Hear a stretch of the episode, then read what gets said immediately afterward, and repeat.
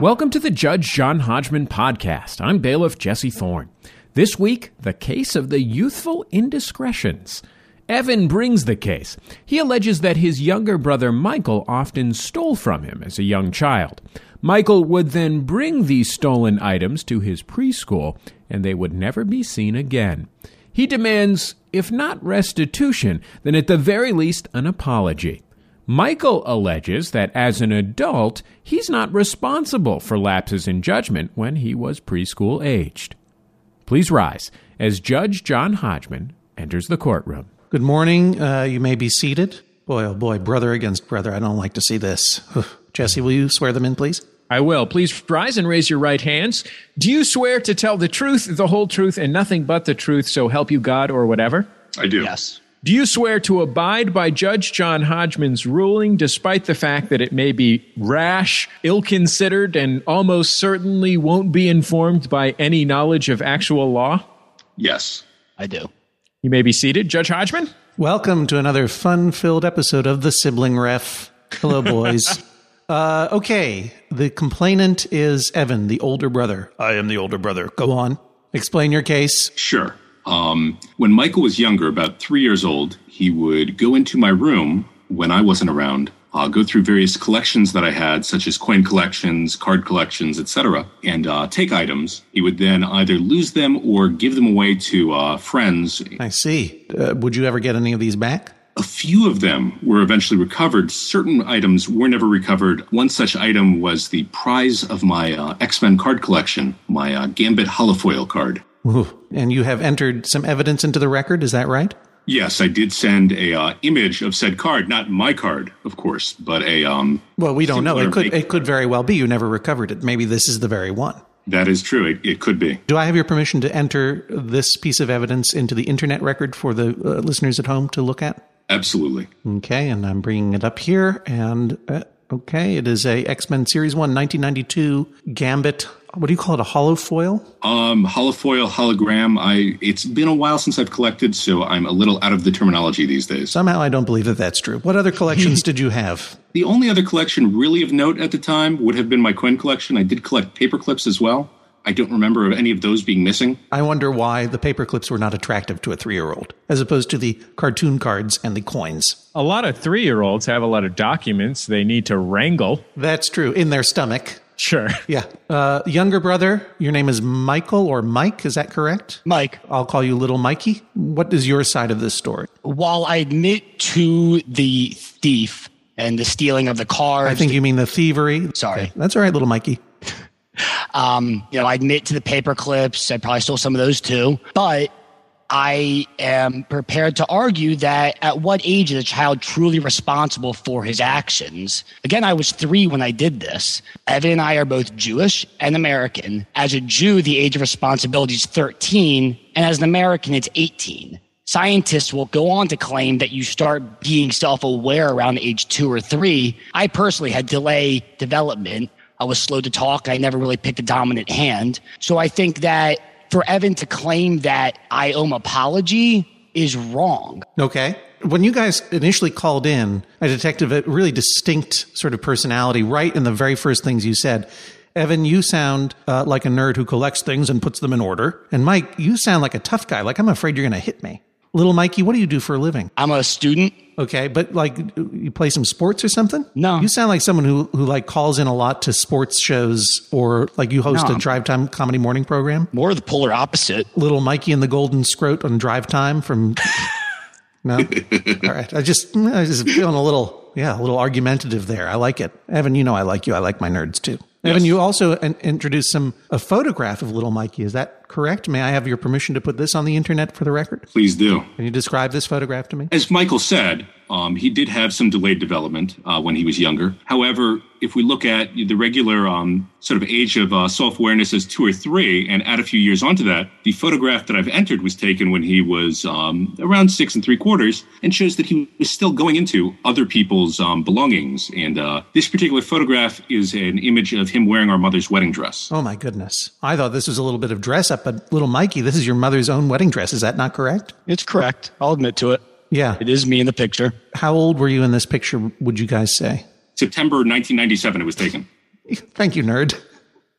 And how, so, how old was little Mikey at the time? I was in second grade. Considerably older than Gambit stealing time. So, you have a memory of taking this dress and putting it on, correct? Correct. Did you have permission to wear your mother's wedding dress? I didn't need permission. Are you married currently? No. When you get married, are you going to wear your mother's wedding dress as is family tradition?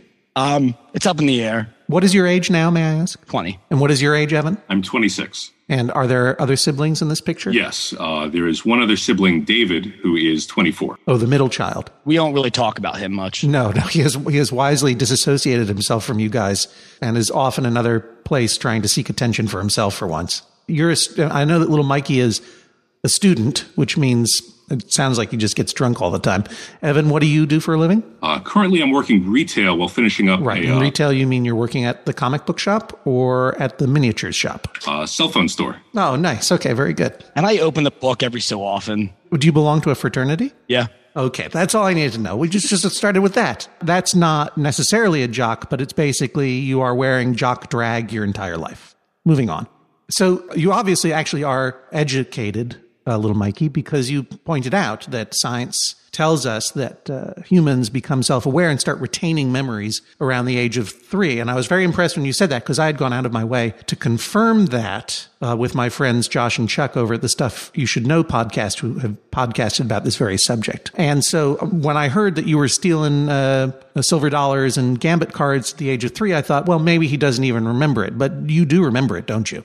I have memories of what I remember taking things to preschool and losing it there. And I believe I remember being yelled at once or twice as a child. As, It could have been for anything at that point. Yeah. Wearing your mother's wedding dress, taking a gambit card, pooing on the rug like a dog, any of those things. I did all three. yeah. Did you?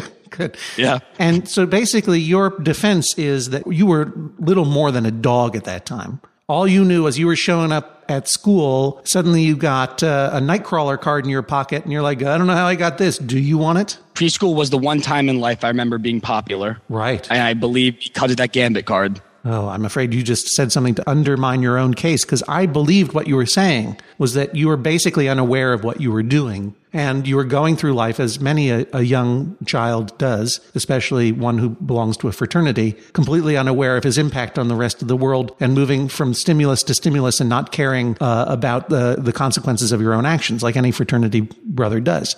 But now you're saying you knew that by giving these things away, you were becoming popular. You had uh, not only opportunity, but motive. No, I've never said I gave them away. I have a memory of losing them at my preschool. Losing them into other people's pockets, I dare say. I never said that. Well, how did you become so popular in preschool? I had the cool things. but then how did they disappear? Must have misplaced them. You and your, your preschool ring of thieves protecting each other. Stephen, to this day, I understand. Evan, I have, I have some hard questions for you as well. Go ahead. You've nursed this grudge for a long time. Why didn't Yes. you put these things on a shelf? Uh, they, they were on shelves. I believe he may have climbed on a chair to get them. Why did you not invest in a strong box or a safe? You know, I, I thought the plastic, the uh, hard plastic sleeve would be enough. It, it was my folly at nine years old. Did you collect comic books? I did. Plastic bags or mylar bags?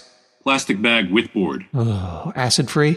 Yes. You needed some mentorship early on, that's clear. Not only were you not protecting yourself from the forces of nature, which include three year olds, you were mixing up uh, mylar and plastic. Should have been mylar with acid free board. You still have any of these comics? A Few of them are still around. Give me some titles. I really got into the Generation X series when that started.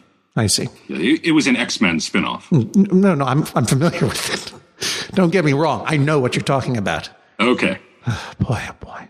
It does not say, Evan, you don't, what do you want from Michael exactly? I don't feel that, you know, I have a monetary loss here. It would be more a sense of him feeling wrong enough about what he did that he feels the need to repay me. By the way, did you're the older brother? Yes. Did you ever commit any sort of crimes against Michael? Did noogies? Did you ever tell him he was adopted or that he had a tail at birth? Did you ever humiliate him, for example, by circulating pictures of him on the internet wearing your mother's wedding dress? Uh, not up to this point. Uh, I, I will say, however, as far as my relationship with Michael goes, when Michael was an infant, I used to wake up early in the morning, break him out of his crib where he was sitting there awake, n- unable to get out, sit with him in his rocking chair and read him stories. Your Honor, Okay, Michael, I'll I'll allow it. What? the picture in question, Evan wanted to submit to my high school yearbook as his advertisement congratulating me on graduation. So he has done similar things before. Well, perhaps that might have evened the scales, but little Mikey, do you deny that Evan took you out of his crib and uh, took you out of your crib, I should say, and read stories to you when you were but an infant? I, he does. He and he did. Right. I've seen pictures of that time. So, given that Evan does not want money and seems prepared to forgive you, why not take responsibility and apologize now? If I apologize now, then you're going to have to make a baby apologize for pooping himself. You're going to have to make a baby apologize for throwing up. It's a slippery slope. When do we? No, you- you're making a slippery slope argument with me. Correct. No, this is a this is a, a a extremely unslippery slope. This is a slope with a lot of good hand and footholds on it. Michael, this is not prejudge my judgment because I'm not sure how I'm going to rule yet. But I will say you are being a jackass. Now, I say that with respect because that is the role of a little brother, isn't it? I don't know. I'm an only child. Jesse, you're an only child, aren't you? Right? I'm a sort of half only child. My my father has two uh, other children. Oh, I see. But did you grow up with siblings in the house? Half of the time. Okay. And when they were not around, wasn't it awesome? Yeah, it was great. Yeah, I love being an only child. I had toys. They were kept in good condition by me. They were not stolen or lost or broken, except when Joe Dropkin sat on my alien figure from the movie Alien. There's no doubt that my collections were kept at my mother's house. I see. Very good. Right. Did any of you have any further things to say? Closing statements? Uh, yes, I do. Why am I not surprised? I, it's important to note that Michael is a bit of a jock here. You know, he actually was very athletic uh, through high school. He was, um, you know, one of the fastest kids on his track and cross country teams. Meanwhile, um, you know, I, I did grow up as a bit of a nerd. I read comic books, collected X Men cards, um, and frankly, I, I think this is about more than just me and Michael. I think this is about whether or not it's right for a jock to just come in, see something shiny without, you know, paying attention to the sentimental value behind it necessarily, and do as he will with it. I think you're trying to sway the court with my own obsession of jockdom versus nerddom, but I would say this, nerd. You broke your little brother out of the crib. You showed him from an early age that rules did not apply to him. Jockism gets a bad reputation. I'm responsible for a lot of it, but this is a spirited young kid here, a student. Michael, what do you have to say, little Mikey? I am almost offended that my brother would call me a jock. I believe I'm the farthest thing from it. I can tell you that that's wrong. I am horrible at sports. Women find me repulsive. Uh-huh. I'm a social work major Oh, and Jewish. Four reasons why I'm not a jock. you're a self-hating jock then. Uh, I'm prepared to make my uh, ruling. I'm going to go to chambers. I'll be back in a little bit. Please rise as Judge John Hodgman retires to his chamber. Is this trial about X Men cards stolen as a child, or is it about being repulsive to women and other markers of geekdom?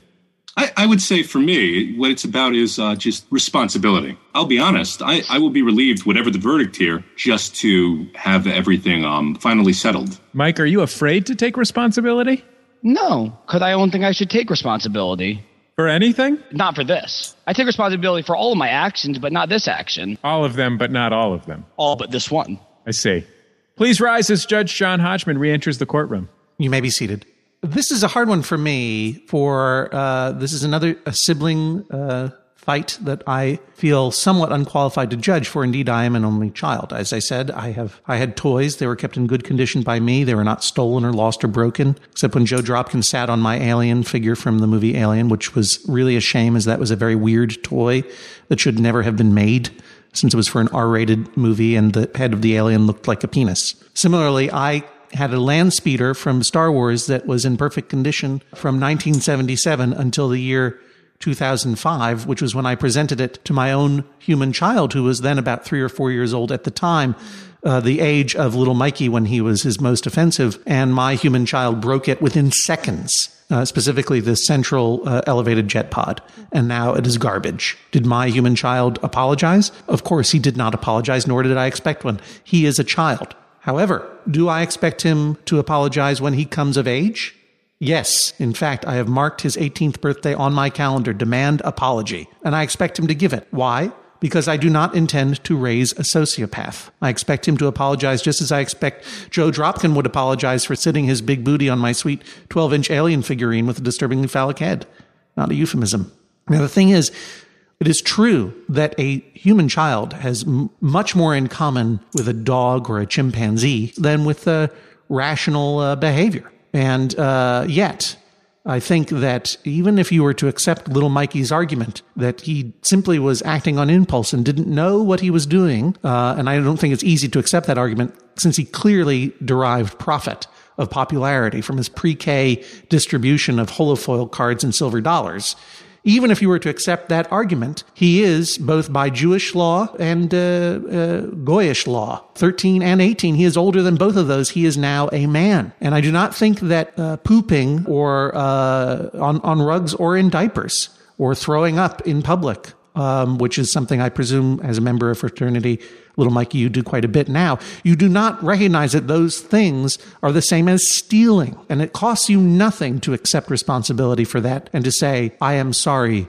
bro, as you would to any of your bros in the fraternity. Little Mikey, you are not Evan's son. You are not required to honor your father the way my son must honor me when I demand an apology from him or rescind his right to go to college. It is your job to annoy your older brother, and just as it is his job to humiliate you with photographs. And in this, sir, you have done a magnificent job. Truly, many, many years of torture and annoyance on this very point. I say bravo. You've done your job, but it is time to stop doing your job and start being a man. Accept responsibility and apologize, or else I must only conclude that you are a sociopath. Your sentence is clear. Uh, say, I own up to it and I'm sorry, bro. I would encourage you to use the word bro, and I encourage you to do it while we're still recording. This is the sound of a gavel. Judge John Hodgman rules. That is all. Sorry, bro. It's okay, Mike. Can we still be friends? Yes. Or brothers? Both. I like to see this peace between jocks and nerds. Maybe, Evan, you can read Little Mikey a story at some point.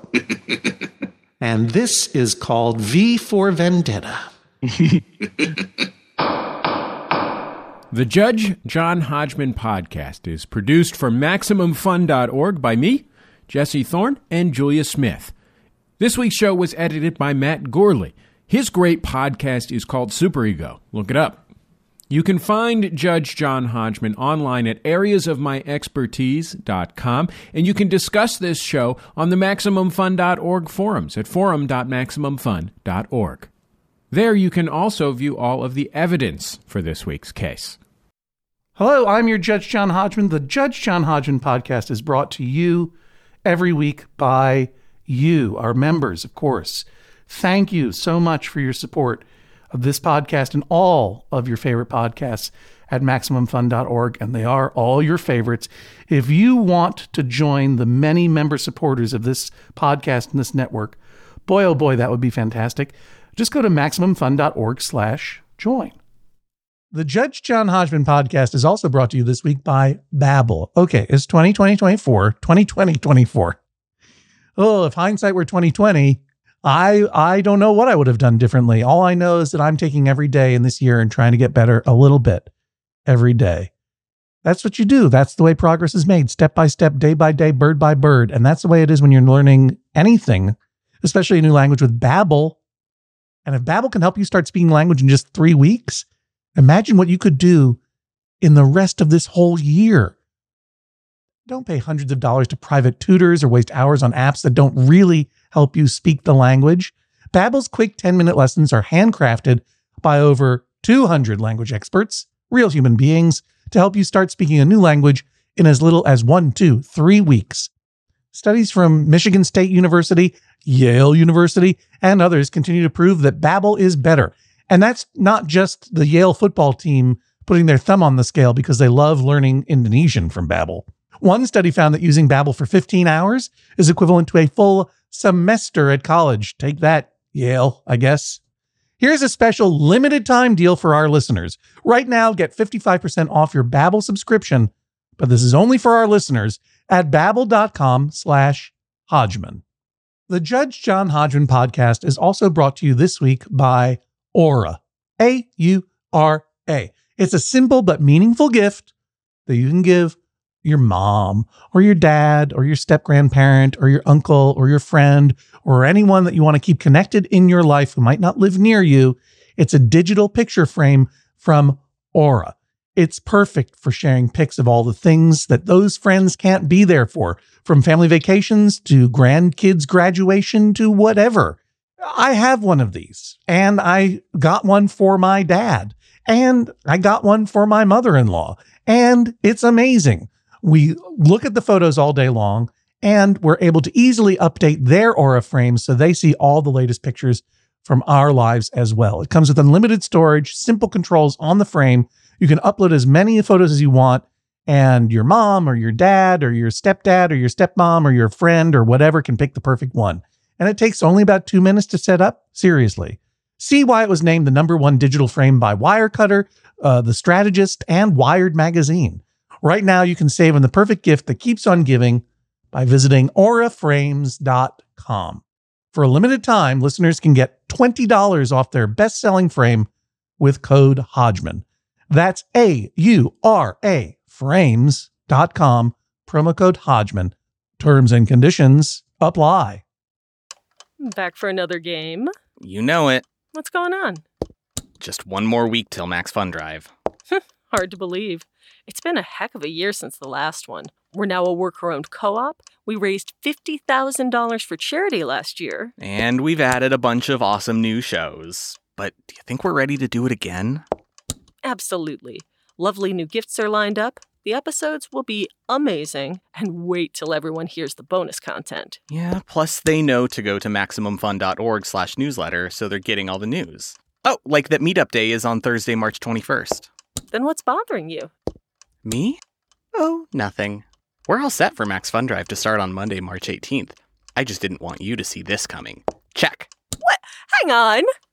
Most of the plants humans eat are technically grass. Most of the asphalt we drive on is almost a liquid. The formula of WD 40 is San Diego's greatest secret. Zippers were invented by a Swedish immigrant love story. On the podcast Secretly Incredibly Fascinating, we explore this type of amazing stuff. Stuff about ordinary topics like cabbage and batteries and socks. Topics you'd never expect to be the title of the podcast Secretly Incredibly Fascinating. Find us by searching for the word secretly in your podcast app and at MaximumFun.org. If you have a case for Judge John Hodgman, email us at hodgman at MaximumFun.org. That's hodgman at MaximumFun.org. Be sure to include the specifics of the case and your telephone number so we can call you back if we'd like to use it. Hey, and if you need one more thing to do, why not review the Judge John Hodgman podcast in iTunes? Okay, that's enough stuff. We'll see you next time on the Judge John Hodgman podcast.